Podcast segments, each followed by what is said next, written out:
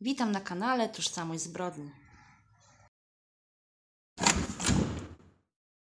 Skrwilno to niewielka wieś położona w województwie kujawsko-pomorskim. To właśnie tutaj 18 listopada 2002 roku na jednej z posesji pojawili się funkcjonariusze policji wyposażeni w psa tropiącego i nakaz przeszukania. Powód? Podejrzenie o śmierci niejakiego Stanisława R., męża naszej dzisiejszej bohaterki, Mirosławy. Zapraszam do słuchania.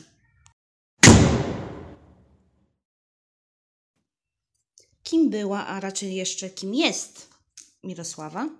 Urodziła się 29 kwietnia 1957 roku jako najmłodsze z trójki dzieci państwa N.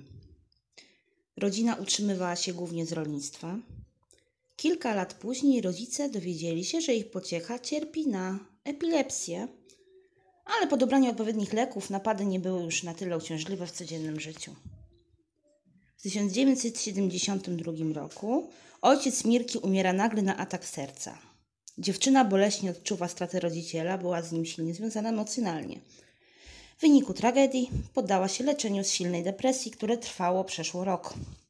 Mimo wszystko ukończyła liceum ekonomiczne, parę, parę lat pracowała w zawodzie, a potem ze względu na padaczkę przeszła na rentę. Ale wracając jeszcze do czasów, kiedy była uczennicą liceum, w tamtym czasie poznała swoją pierwszą i jak myślę ostatnią miłość życia. Nazywał się Andrzej i był studentem Wyższej Szkoły Chorążych Pożarnictwa w Poznaniu. Chłopak planował, aby zabrać Milkę do miasta, a tam budować wspólne gniazdko we dwoje. Ale dziewczynie to nie do końca pasowało, nie chciała zostawiać matki samej na gospodarce. Jej starsze rodzeństwo miało już własne rodziny. No i wiązałoby się to z tym, że jej mama pozostanie sama na lodzie.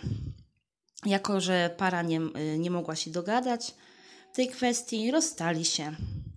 Po raptem dwóch tygodniach od zerwania Mirka dowiedziała się, że Andrzej zginął w wypadku motocyklowym. Po raz drugi w swoim życiu straciła ukochaną osobę. Te doświadczenia doprowadziły do tego, że Mirka zaczęła coraz bardziej zamykać się w sobie. Nasza bohaterka, mając lat 20, spotkała na swojej drodze życia Stanisława R., zamożnego rolnika z wsi nieopodal. Początkowo Staszek wywarł na niej całkiem pozytywne wrażenie. Był dla niej szarmancki, czarujący, hojny. Nawet koleżanki wręcz zazdrościły jej związku z tak przystojnym, dobrze usytuowanym facetem. Jednak jak to często bywa, po bliższym poznaniu pokazał Mirce swoje dru drugie, złe oblicze. No inaczej pokazał jej rogi. Co się okazało? Staszek lubił wypić za dużo, zadawać się szemranym towarzystwem, no i był skory do bujek. Taki typowy wiejski bad boy. Co zrobiła Mirka po wybadaniu jego drugiej natury? Wcale nie uciekła od niego i nie miała zamiaru wymazać tego związku z pamięci. Wręcz przeciwnie, postanowiła sobie za cel nawrócenie tego bawidamka i wyrwania go ze szponów nałogu. Czy było to kierowane miłością? Śmiem wątpić, jak okaże się w dalszej części tej historii, Mirosława miała tendencję do zgrywania Samarytanki. Dwa lata później, to znaczy w 1979 roku, para wzięła huczny ślub. Z ich związku na świat przyszły córki Karolina i Monika.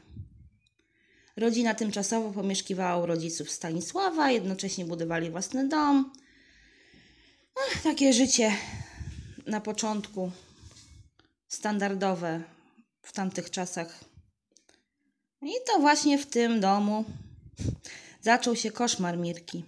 Staszek regularnie pił, jeszcze nie bił, za to upodobał sobie codzienne gwałty na żonie w zacieszu piwnicy. Później do picia i gwałtów doszło bicie i karczemne awantury od uperele, wiadomo. W tym czasie Mirka próbowała w jakikolwiek sposób skarżyć się teściom o poczynaniach ich syna, no ale o ile ojciec Staszka potrafił jej co najwyżej współczuć, bardzo dużo, tak teściowa od początku obwiniała właśnie Mirkę o to, że jej syn jest jaki jest. Gdy to skarżenie się nic nie dawało, a szczerze mówiąc dolewało oliwy do ognia, do kolejnych awantur, Mirosława przestała z kimkolwiek rozmawiać na temat tego, co się dzieje w jej małżeństwie. Jeżeli to nie dawało żadnego skutku, więc po co sensownie klepać japę? Po prostu. Rodzina R początkowo utrzymywała się z hodowli trzody chlewnej. Y, później gospodarstwo rozwinęło swoją działalność do punktu skupu i sprzedaży zwierząt rzeźnych, hodowli krów dojnych, sprzedaży mleka i jeszcze uprawy buraka cukrowego. No, można rzec, że biznes zaczynał nabierać rumieńców. W świetle prawa właścicielem przybytku był Stanisław, ale w praktyce to Mirka odwalała brudną robotę. W papierach widniała jako pełnomocnik, no bo gdyby sama otworzyła firmę, straciłaby prawo do renty. Biznes tak dobrze sprosperował, że rodzina mogła sobie pozwolić na wykończenie dwupiętrowego domu, do którego w końcu się wprowadziła. Przeprowadzka nie zobowiązała Staszka do zakończenia swoich piwniczych przyzwyczajeń.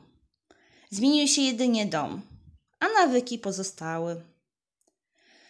Właściwie pomimo dobrych zarobków, posiadania firmy, która dobrze prognozowała na najbliższe lata i dorobienia się własnego dużego domu, małżeństwo R chyliło się ku upadkowi. Mieli osobne pokoje, ponieważ Staszek po swoich częstych libacjach alkoholowych nierzadko zaliczał glebę, był oczywiście nad wyraz agresywny. W skrócie była możliwość, że pod wpływem nektaru bogów, czy to świadomie, czy też nieświadomie, wyrządzi żonie krzywdę. Córki państwa R były naocznymi świadkami staczania się ojca. Po latach wspominały, że w domu zawsze były awantury, a ich matka, cytuję, przechodziła coraz większe piekło. Doszło do tego, że każda z nich trzymała pod łóżkiem coś, co mogłoby posłużyć w razie W do obrony przed ojcem. W 1996 roku Mirka po raz pierwszy złożyła wniosek o podanie męża leczeniu odwykowemu, no ale dostała odmowę. Do 1998 roku składała i wycofywała mamiona przez Staszka mocnym postanowieniem poprawy doniesienia do sądu 13 razy. Nieraz lądowała przez niego w szpitalu. A córki wciąż namawiały ją do rozwodu, aż w końcu Mirka złożyła pozew bez, bez orzekiwania o winie i z dniem 30 listopada 1999 roku, po 20 latach małżeństwa, zostało ono rozwiązane przez sąd. No ale tylko oficjalnie. Staszek nie zamierzał się wyprowadzać do wspólnego domu. Z kolei Mirka uważała go za nieporadnego życiowo i niczym rasowa Samarytanka nie mogła sobie pozwolić na opuszczenie go tak po prostu. Chociaż Staszek był coraz bardziej agresywny wobec niej i córek. Do problemów z pasożytem doszły problemy finansowe, ponieważ zakłady mięsne, które przyjmowały od nich y, mięso, ogłosiły upadłość, bankructwo. Z braku laku Staszek i Mirka zaczęli wyprzedawać majątek, co i tak nie zmieniało faktu, że ich finanse sta stały kiepsko. No i potęgowały się długi. Z perspektywy rodziny Staszka, to znaczy brata, który miał na imię Zdzisław, Staszek wydawał się wobec swojej żony uległy. No, jakie przeciwieństwo tego, co przed chwilą opowiedziałam z perspektywy Mirosławy i z jej zeznań. Wracając do tematu. Zdzisław uważał, że to Mirka doprowadziła do konfliktu z teściową, co spowodowało, że bracia i ich rodziny nie utrzymywali ze sobą zbyt bliskich kontaktów. No, bracia zazwyczaj rozmawiali o wszystkim i o niczym jedynie, kiedy Staszek przychodził do sklepu brata po zapas browara. No, tak po prostu. W grudniu 2001 roku Stanisław zniknął z pola widzenia wiejskiego monitoringu, co było dość nietypowe. Mirosława złożyła oczywiście zgłoszenie o jego zaginięciu no i wyjaśniła przy tym, że 13 grudnia 2001 roku Stanisław wyszedł z domu i nie wrócił. Pojawił się na chwilę w domu tydzień później, czyli 20 grudnia, Oddał żonie rachunki za wodę i odjechał z nieznajomym jego mościem ciężarówką.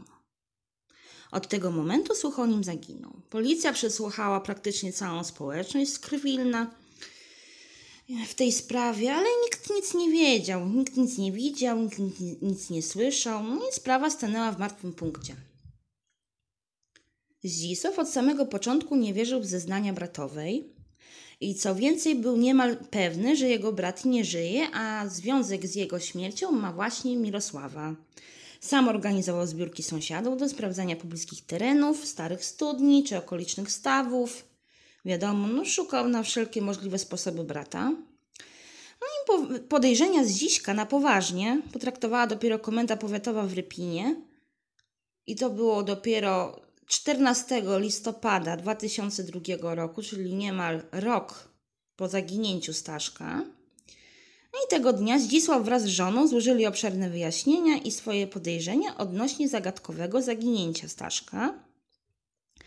Cztery dni później, tak jak mówiłam na początku podcastu, przeszukano działkę Mirosławy, m.in. studnie, szambo, no i garaż z kurnikiem.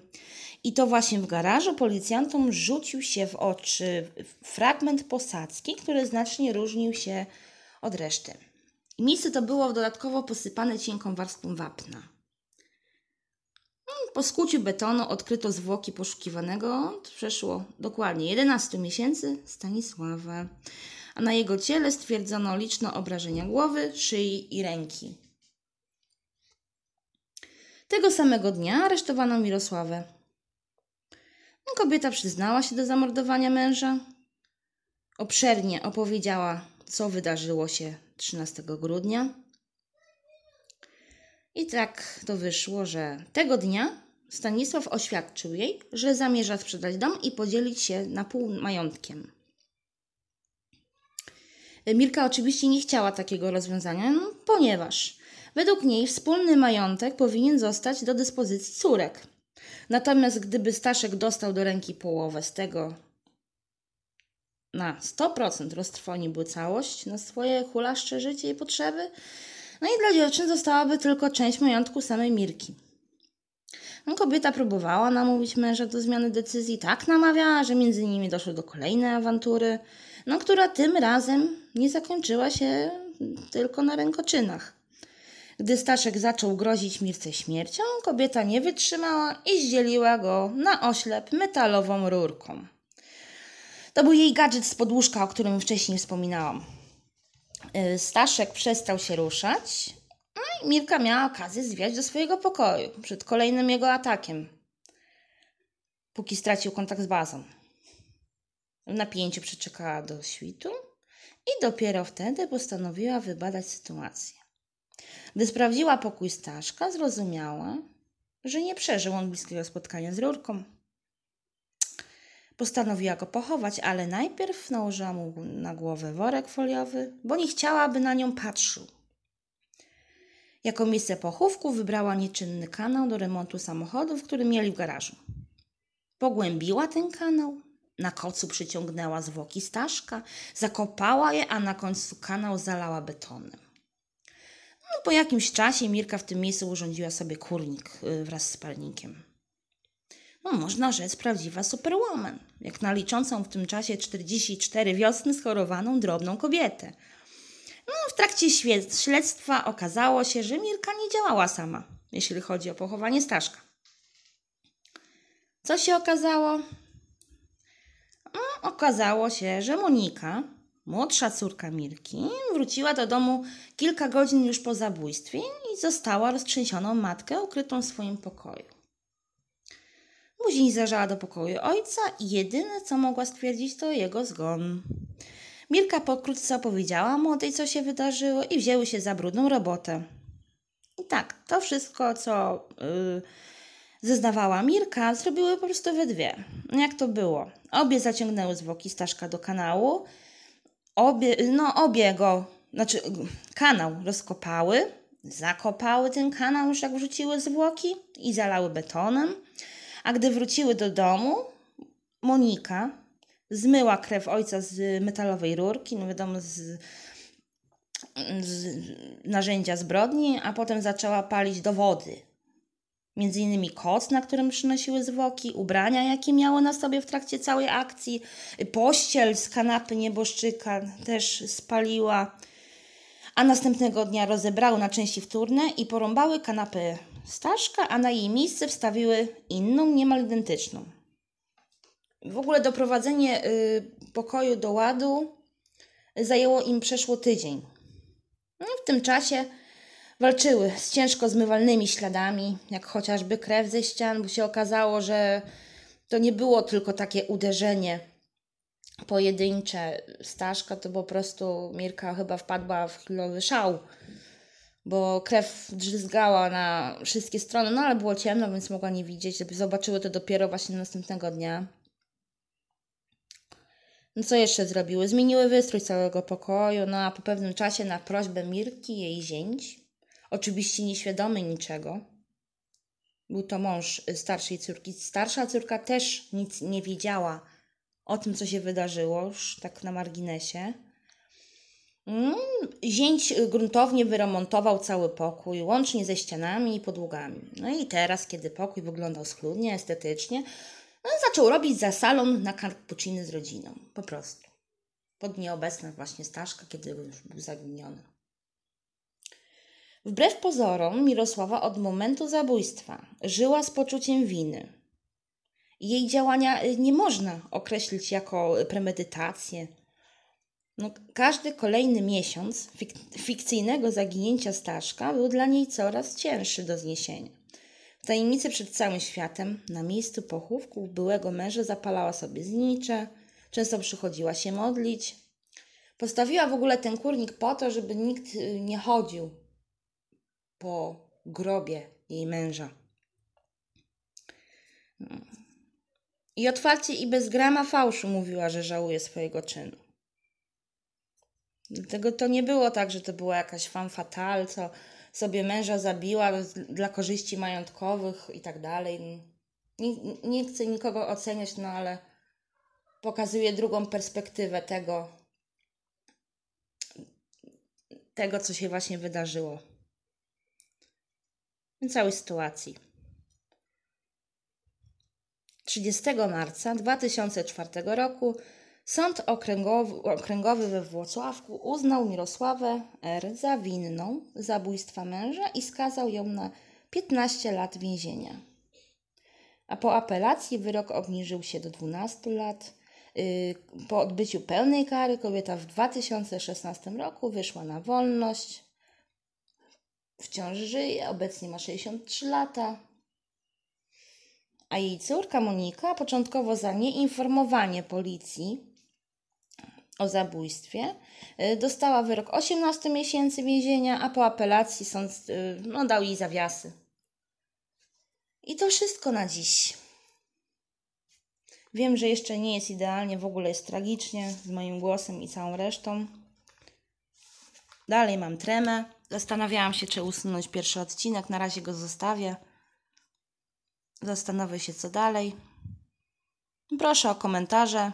Jestem ciekawa Waszego zdania na temat i y, samej historii, którą opowiedziałam, jak i ej, tego mojego podcastu i mojego głosu i całej reszty. Do usłyszenia.